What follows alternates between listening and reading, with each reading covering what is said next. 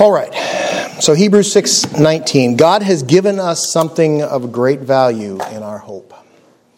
According to the writer of Hebrews, it is an anchor for our souls, something true and strong that we can rely on, and God has given it because he knows how much we need it.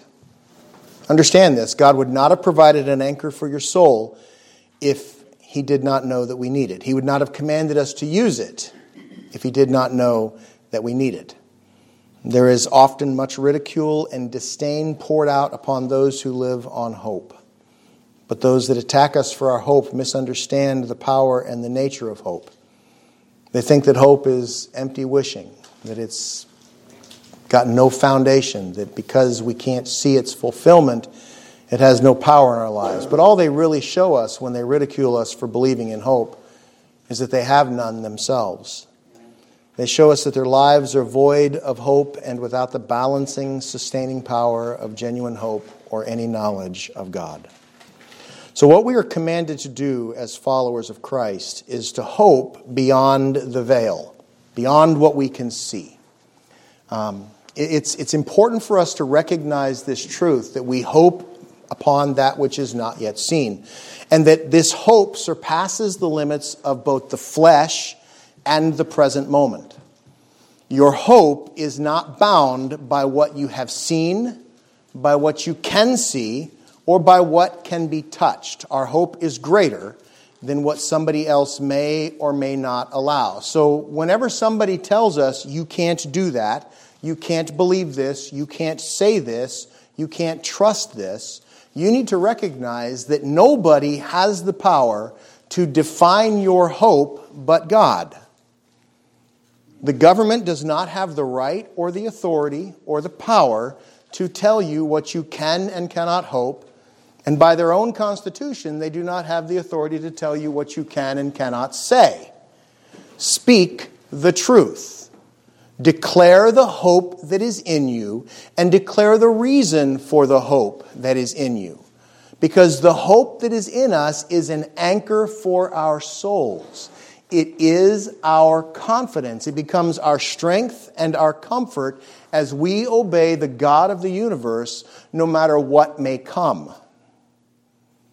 Now, I'm not telling you that if you obey God, you will not experience hardship. In fact, it's quite the opposite. As you obey God, you will experience hardship. You will experience more and more resistance to your obedience of God because the world hates God. I'm going to say that again. The world hates God.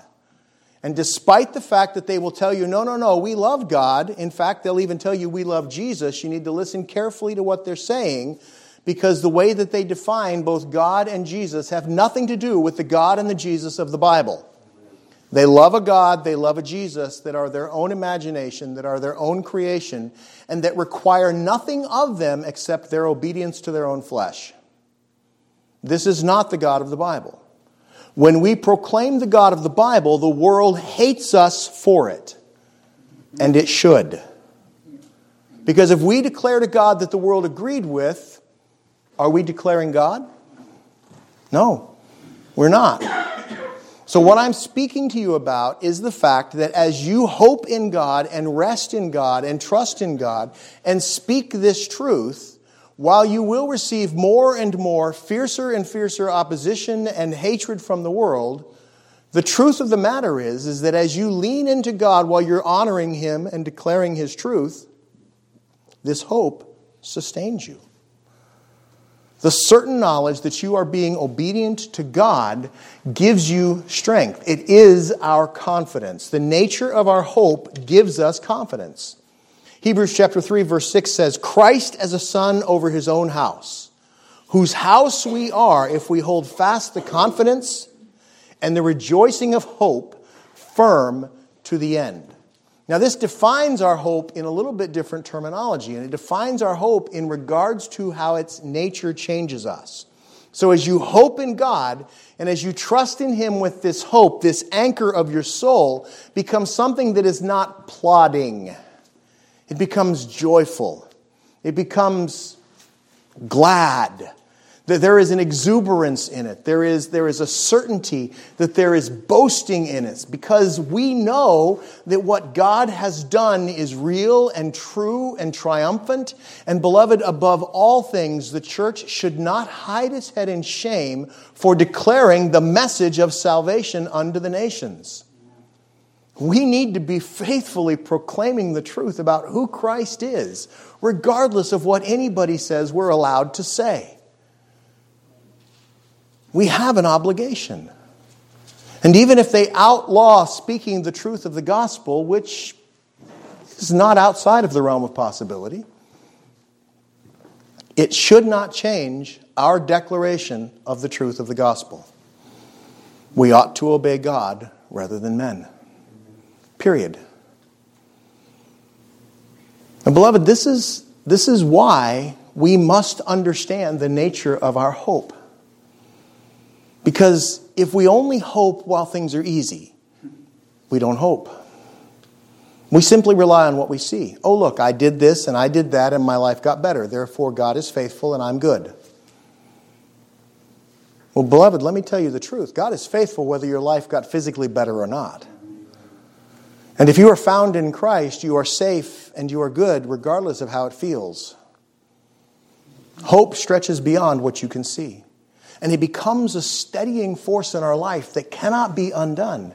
Hebrews 6:11 says, "We desire that each of you show the same diligence to the full assurance of hope until the end." This means that our hope is not dubious. It's not questionable. It's not iffy. It's not, well, I don't know if hope is actually going to deliver what it says it is. And it requires us to diligently hold fast to the promise, to believe what God has said, regardless of anyone else what anyone else might say or think. And we have to know this in our very bones.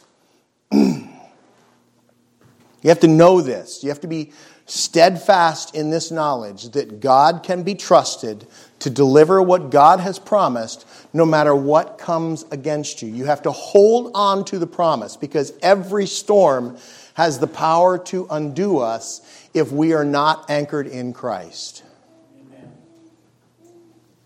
If you do not have this steady, firm anchor for your soul, then when somebody comes against you, it will undo you.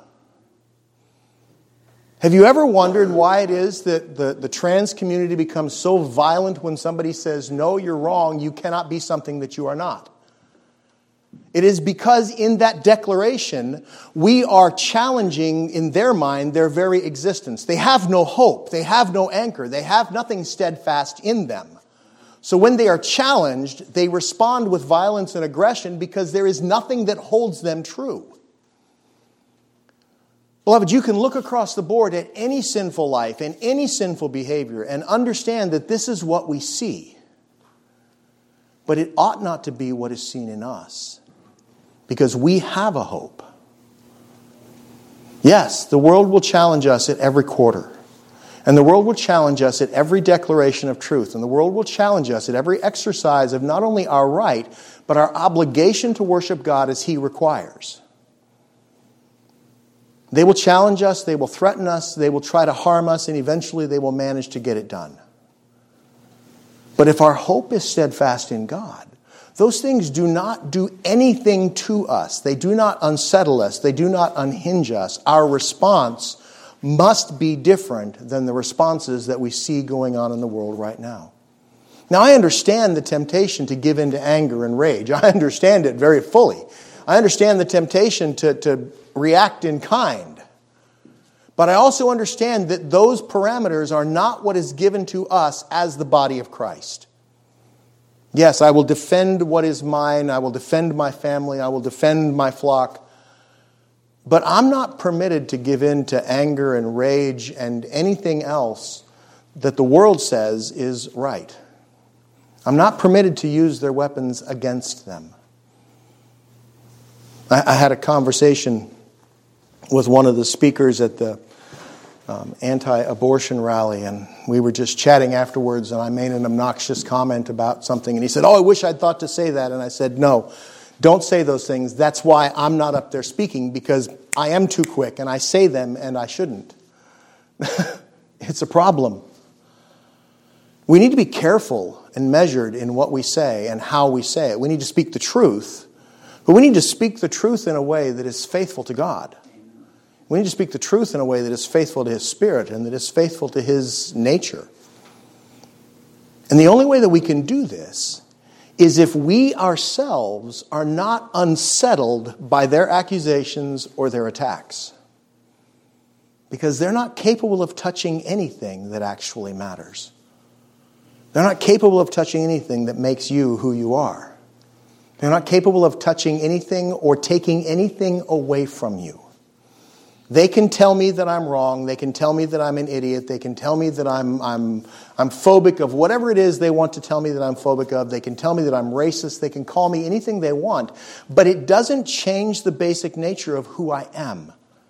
Their words are just words. And they are free to speak their opinion as loudly as they want. They have the same constitutional rights that I do. Those words are just words. And as soon as I get invested in their words, I let go of my anchor. And I become unsettled. And I become unkind. And I become unchristlike. So it's important for me to hold fast to the truth of who I am in Christ and to remember that the anchor of my soul is not their opinion of me, but it is what God has said it is. This anchor is true. And this anchor is firm and steadfast. And no violence or wind or storm can break it or move it from its purchase in the promise of God.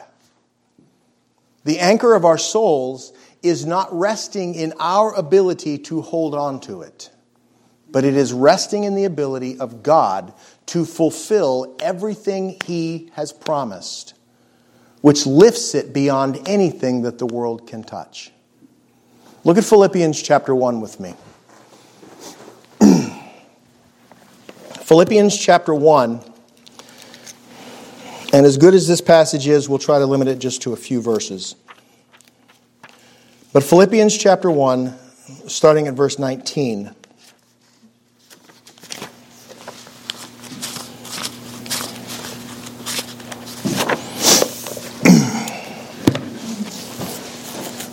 Paul writes, I know that this will turn out for my deliverance through your prayer and the supply of the Spirit of Jesus Christ. Now, this is because Paul's in prison at this moment. According to my earnest expectation and hope that in nothing I shall be ashamed, but with all boldness as always, so now also Christ will be magnified in my body, whether by my life or by my death. For to me, to live is Christ, and to die is gain. But Paul looks at it and he says, I have confident hope. I have an assurance that what God has promised, God will give me. And I'm not going to become ashamed in that hope or ashamed of that hope. And I will not find that hope to be wanting when it is required. I know who my God is, and I'm resting everything that I am in the confident assurance of who He is. And if that means my life, and my deliverance from this prison, or it means that they take my head, it doesn't change the reality of my hope. Because for me to live is Christ, and for me to die is gain. Do we understand the, the, the anchoring that this gives to us? How, if we know that no matter what they can do, they can't undo what God has done it gives us strength and it gives us power and it gives us stability in the midst of chaotic times. And this hope never fails us and it never disappoints us. Romans 5 5 says, Hope does not disappoint because the love of God has been poured out in our hearts by the Holy Spirit who was given to us. It's not groundless, it's not baseless, it's not pie in the sky dreaming. It is the very Word of God which is secured to our souls, which has been pressed into us which grants us strength and comfort no matter what may come. Ephesians chapter 2, verses 12 and 13 says this At that time you were without Christ, being aliens and strangers from the commonwealth of Israel, and strangers from the covenants of promise, having no hope and without God in the world. But now in Christ Jesus, you who once were far off have been brought near by the blood of Christ. What you were and what you are could not be any further apart. And this is the reason for our hope. It relies upon God, a full enjoyment of everything contained in His promises to us. Now, beloved, understand this. God's promises have a timing to them. There is a fullness of time when His promises are made manifest. And some of His promises are very firmly in the not yet, and some of His promises are very firmly in the already delivered. Some of his promises say to us, Wait a while and I will grant you this. And some of his promises say simply, Believe what I have told you and this is already yours. It doesn't change the truth of them wherever they fall in that category. It simply changes the manifestation of them to our experience we know that when the fullness of time is come, God will do all that God has purposed to do. I ask the question how long did Israel wait for Messiah? Well, from the time that God promised it to Abraham, 1,200 years. From the time that God promised it to Adam, 4,000 years.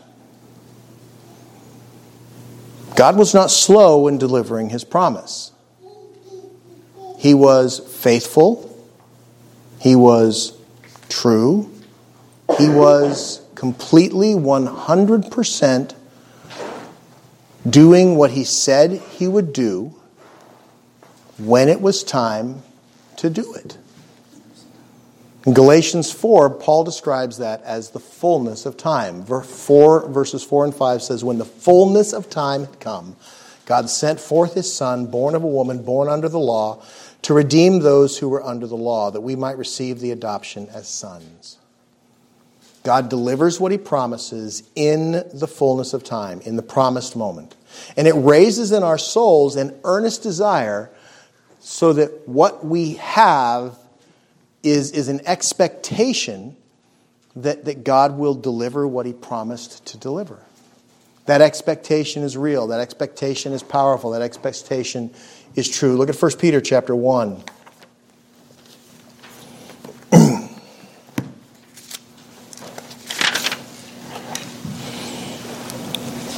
Starting at verse 10, 1 Peter chapter 1 says, Of this salvation the prophets have inquired and searched carefully who prophesied of the grace that would come to you, searching what or what manner of time the Spirit of Christ who is in them was indicating when he testified beforehand the sufferings of Christ and the glories that would follow. To them it was revealed that not to themselves, but to us, they were ministering the things which now have been reported to you through those who have preached the gospel to you by the Holy Spirit sent from heaven. Things which angels desire to look into.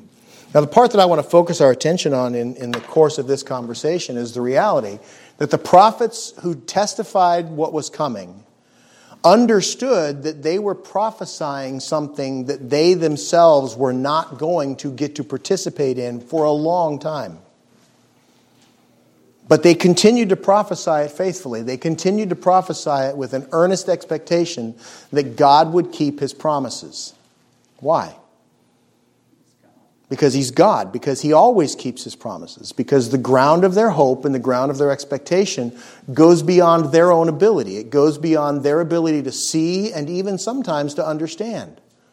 It was revealed to them that they were ministering the things that they were speaking not to themselves or to their own hearers, but to us who came after.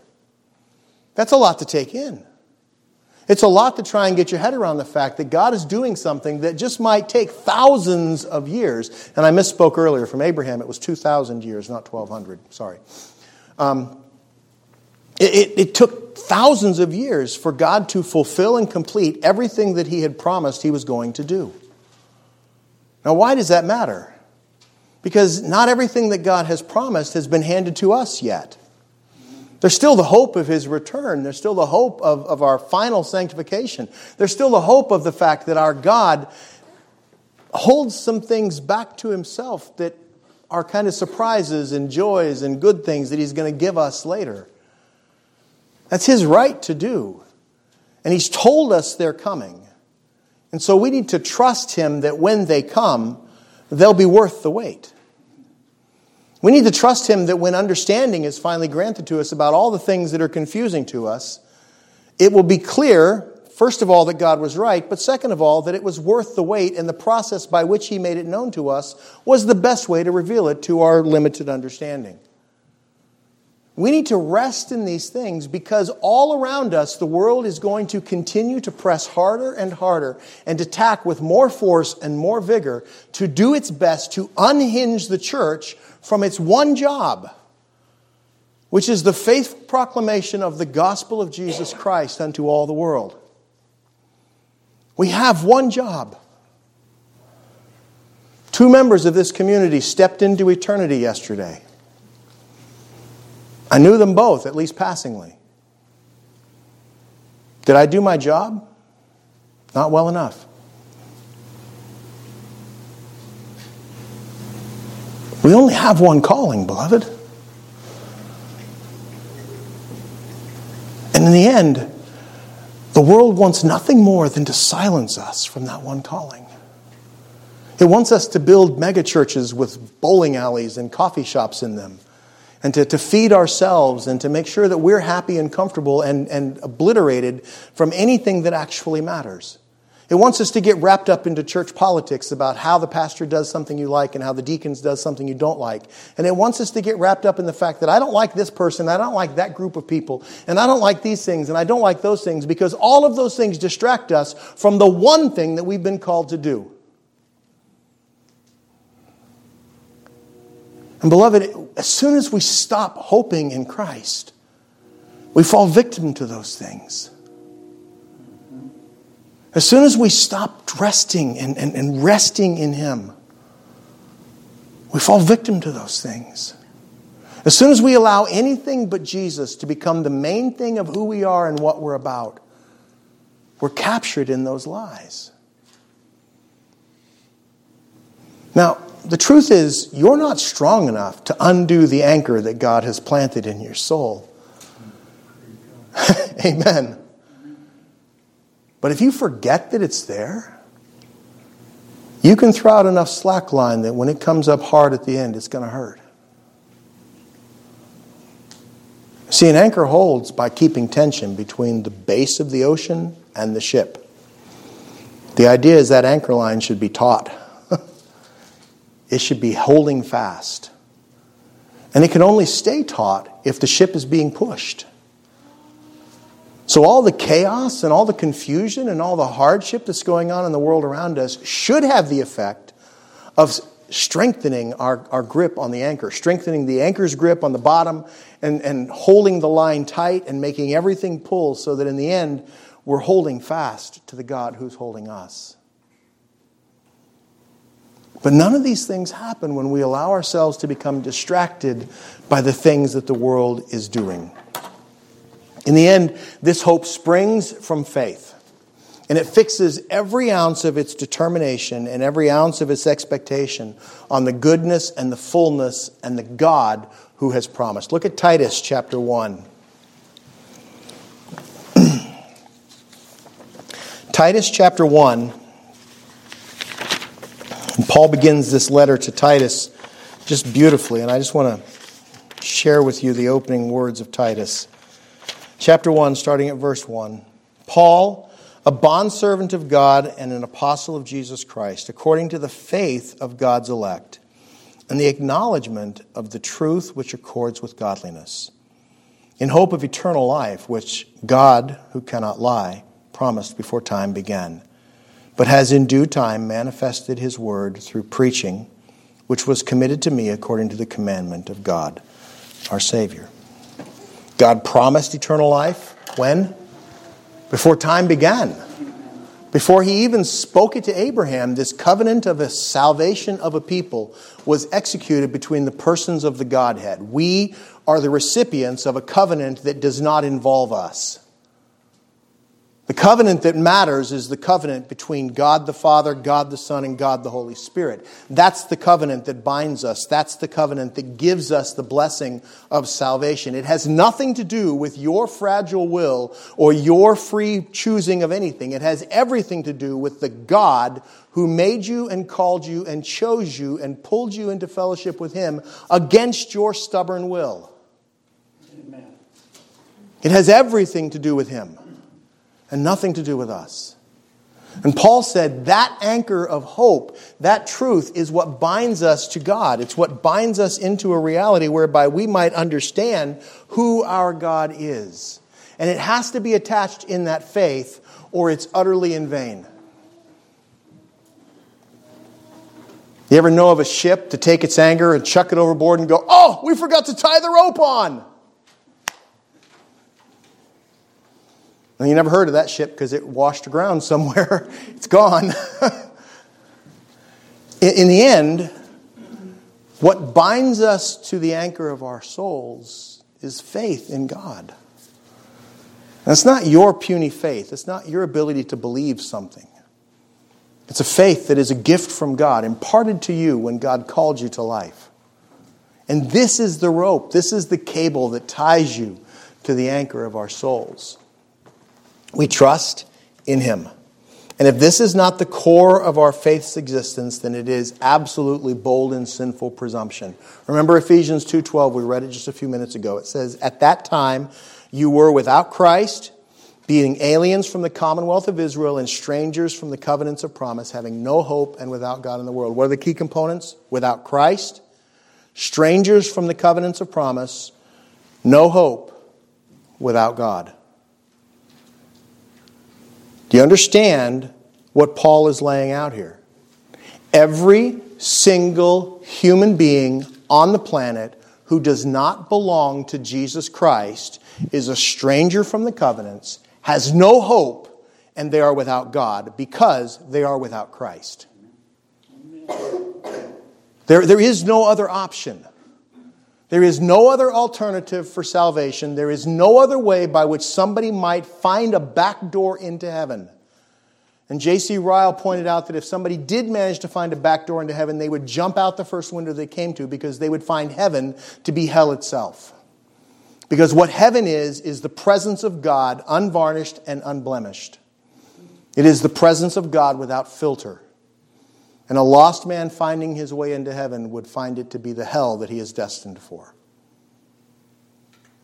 We need to understand that everything that we do is to be delivered to a people who, apart from Christ, have no hope. So there can be no compromise on the reality of a need for Christ. There can be no compromise on the reality of a need for Christ as he is defined in the Bible which means a Christ who has standards that he says, do this, it is sinful, and you will be punished for it. Do this, and it is what I require of you. You're not saved by your works, but you are called unto them. And there is no escape from that reality. God has not changed his position on anything that he ever said, don't do. He has not changed his position on anything that he has ever said, thou shalt not. The law remains in force as far as the moral law of God goes. The Ten Commandments matter as much today as they ever did. Why is this important? Well, because the easy believing Jesus that the world loves doesn't have any standards at all. And much of the church has a pick and choose, multiple choice sort of standard in regards to God's law will acknowledge this one because it's easy for me, but I'll deny that one because I really don't want to. It's how we live, it's how we function. In the end, what God tells us is that He is the maker of all of our rule, and He is the maker of all of our hope. And that we have to be anxious to find Him without anything else. This is the outpouring of our faith, and this is what receives its benefit from God. Colossians 1:27 says, "To them God willed to make known what are the riches of the glory in this, the mystery among the Gentiles, which is Christ in you, the hope of glory." This hope is Christ in you. At the bottom of all of it, it is this mysterious reality by which the living Christ imparts himself to you. At the bottom of all of it, it is this mysterious reality by which God says, I have taken the sin of Josh and I have counted it to Christ Jesus and punished it fully in the cross. And I have taken the righteousness of Jesus and I have attributed it to Joshua and said, He is now my precious son. This is the exchange that makes us whole. And it is absolutely inconceivable and absolutely unbelievable and absolutely beyond anything that any man could ever have imagined. Which is why we take the truth of it and chock it full of all kinds of garbage to somehow make it palatable to us.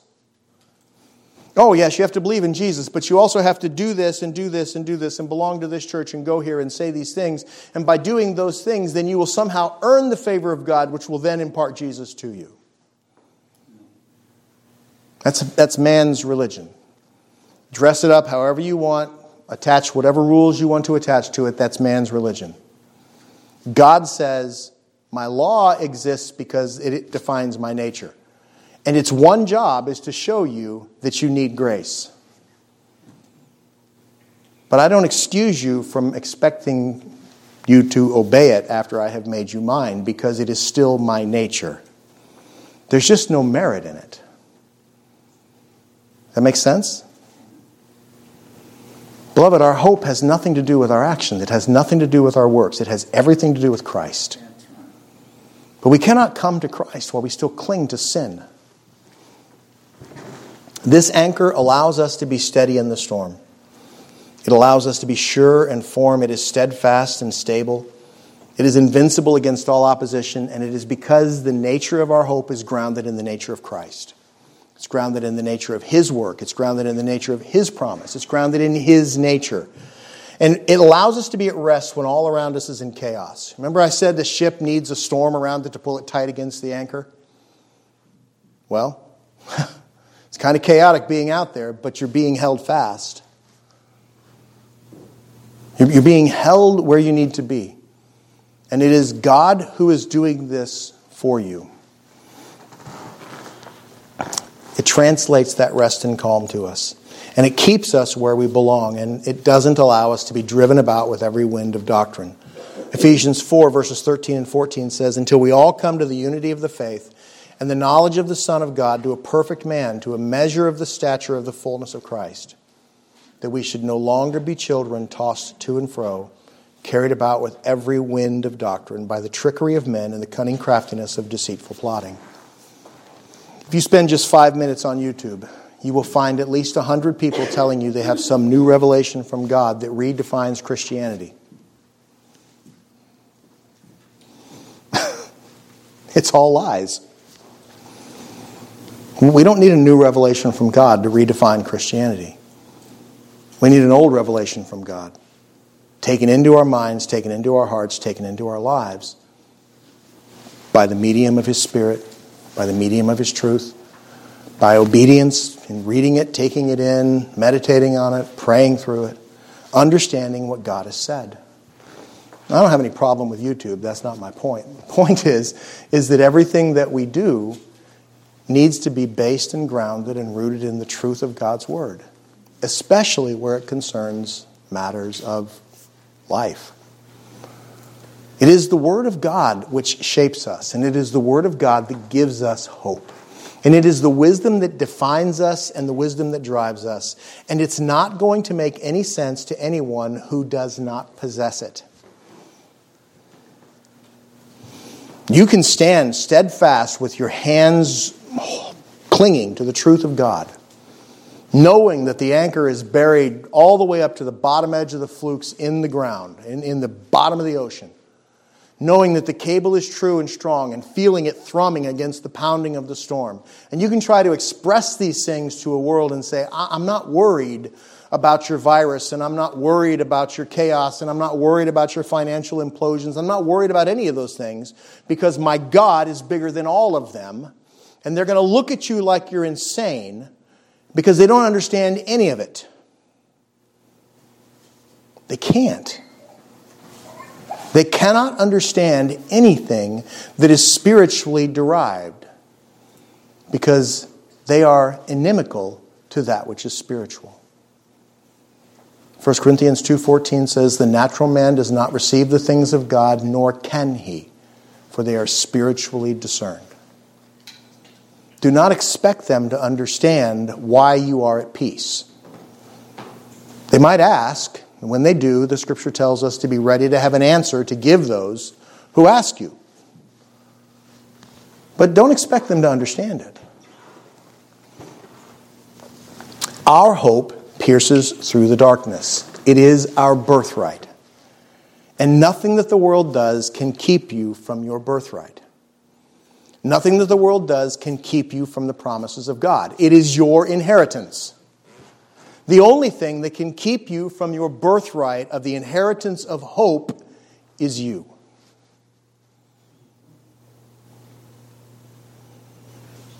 Now, understanding that I believe in a sovereign God, if God allows you to go down that road, it's because He has something to teach you by walking down that road.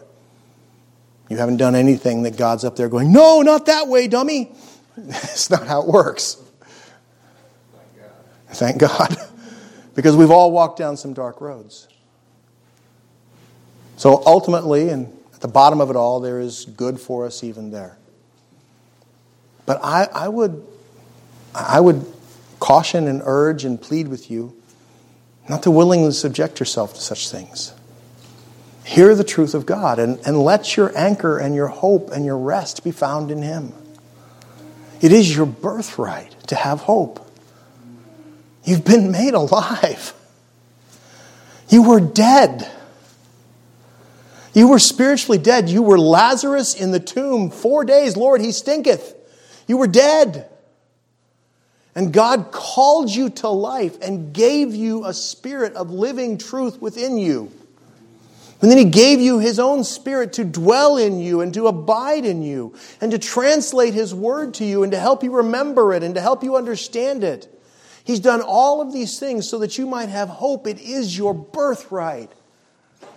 And it transports you across the miles and the millennia that may still wait until God finally realizes his final promises to us. It could happen tomorrow, it could happen today, but it might be thousands of years yet. We don't know. And it's presumptuous of us to look at the things that are going on around us and say, oh, Jesus is coming back tomorrow. Look how bad the world is. You know what? The world has been bad for a really long time. And anybody who doesn't understand that just has no knowledge of history. It's been bad since before Jesus walked on it. He wants them depressing reading. Go read Judges. Oof. Hope is your birthright. And it transports you past whatever it is that you're facing and locks you into the very presence of God.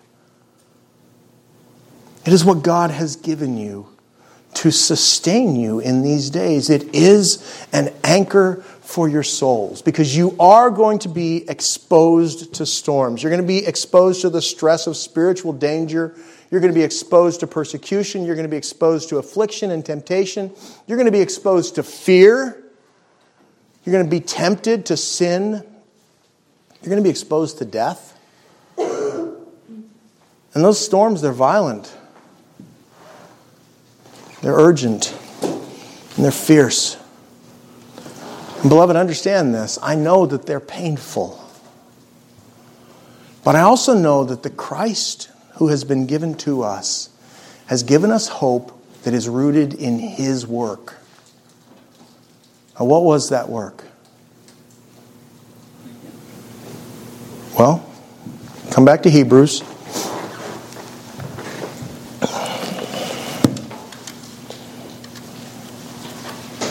Hebrews chapter 6,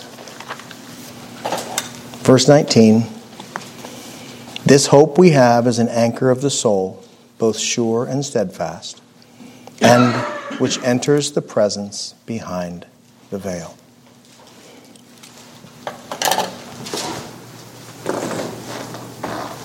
Christ entered behind the veil. That simple fact changes everything that you face today. There, w- there was a story told about a passenger on a ship who, in the midst of a storm, went up to the place where the captain is. I don't even know the name of the place, I'm not a ship guy. The cabin, I guess, or the helm.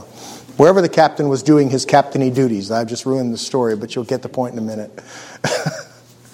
and he said, Captain, don't you see the danger all around us? And the captain was doing his job and he didn't answer.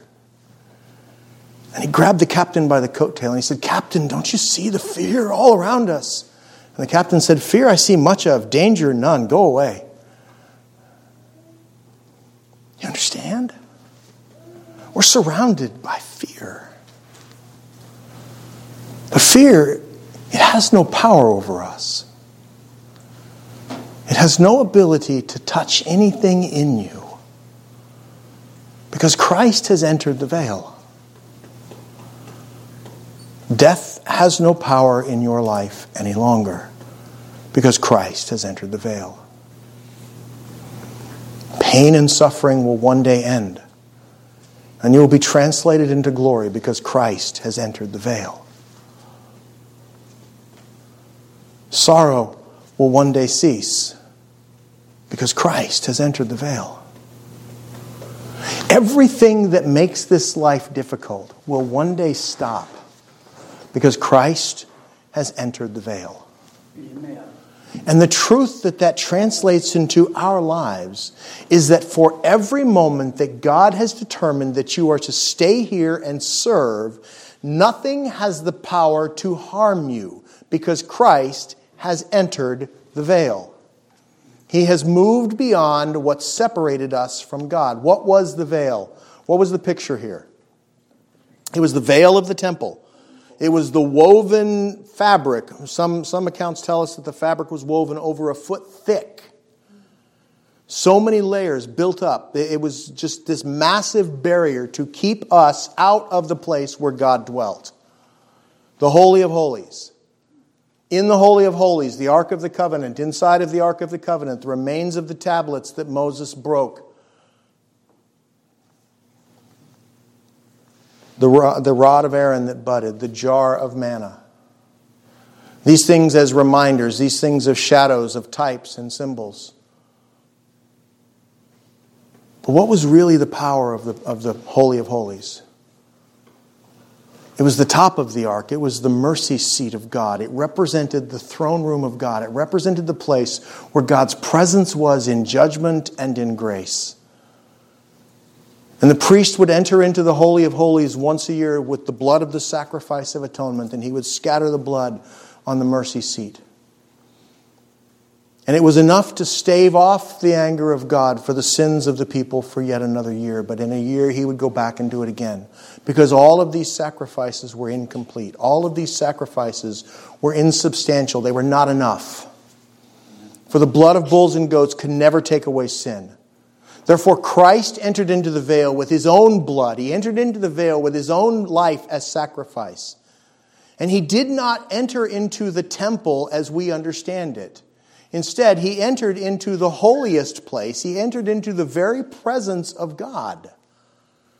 Christ took his sacrifice to the real mercy seat. He took his sacrifice to the very throne of God and laid his own life and blood at the feet of God and said, I have paid the price. And God said, It is enough. And I have received that payment as satisfactory in my sight. And we know that he has received it because Christ did not stay dead. He was raised, according to Paul in Romans, because of our justification. Which means that the resurrection of Christ and the empty tomb is the surest, truest, strongest mandate from God that the penalty for our sin has been satisfied. It is finished, it is accomplished, and you can add nothing to it, and you can take nothing from it. You can receive it as it is when God calls you to life, or you can ignore it in your death and suffer for all of eternity for it. Because in the end, all sin will be paid for by death. There is no way around that. Either yours or Christ's. And if you are not found in Christ, the only option remaining is your own. Beloved, if we are Christians, we are by definition found in Christ. If we are Christians, we are by definition sanctified, washed, forgiven, redeemed, justified. And in that, we have been set free from the constraints that fill the rest of the world with fear and terror and unease and doubt and hopelessness and sorrow and every vile thing that makes this life reprehensible. And all of their efforts and all of their attempts to make it more reprehensible so that they do not feel the vileness that is within them because they have polluted everything around them, they still live with the darkness that is in them. They cannot escape it in any way but to turn to Christ. Here's the truth nobody is telling them that except the body of Christ. Everybody else is bowing before them. Literally, taking a knee before that evil. Beloved, if the church will not stand against evil, if the church will not stand against wrong, against sin, against all of the things that the world is shoving at us, then we truly deserve every vile thing they say about us. What is it that keeps us from standing? In a word, fear doubt, confusion, chaos. All the very things that an anchor is designed to alleviate. Yeah. Beloved, at the heart of it, our failure with the gospel comes down to a failure to understand who we are. It comes down to a failure to understand what Christ has accomplished. And it comes down to a failure for us to understand how he has delivered us from everything around us. Over and above all of this, we need to recognize the truth that this steadfast anchor, this sure and certain hope, is grounded in the reality that Christ has entered behind the veil and accomplished what was never accomplished before. We'll pick it up here next week. Let's pray. Father, I ask that you give to us grace. And I pray, God, that you would grant to us a perspective on your truth that allows us to be shaped and conformed according to that truth. God, I pray that you would stiffen our spines and that you would grant us a desire to see Christ proclaimed unto the world. God, forgive us for the apathy that has driven us. Forgive us for our willingness to simply allow people to die and go to hell because it's easier. God, forgive us and change us. That Christ would receive the glory and the honor that he deserves. And that he would receive from a watching world the praises that he is due. We ask it in Jesus' name. Amen.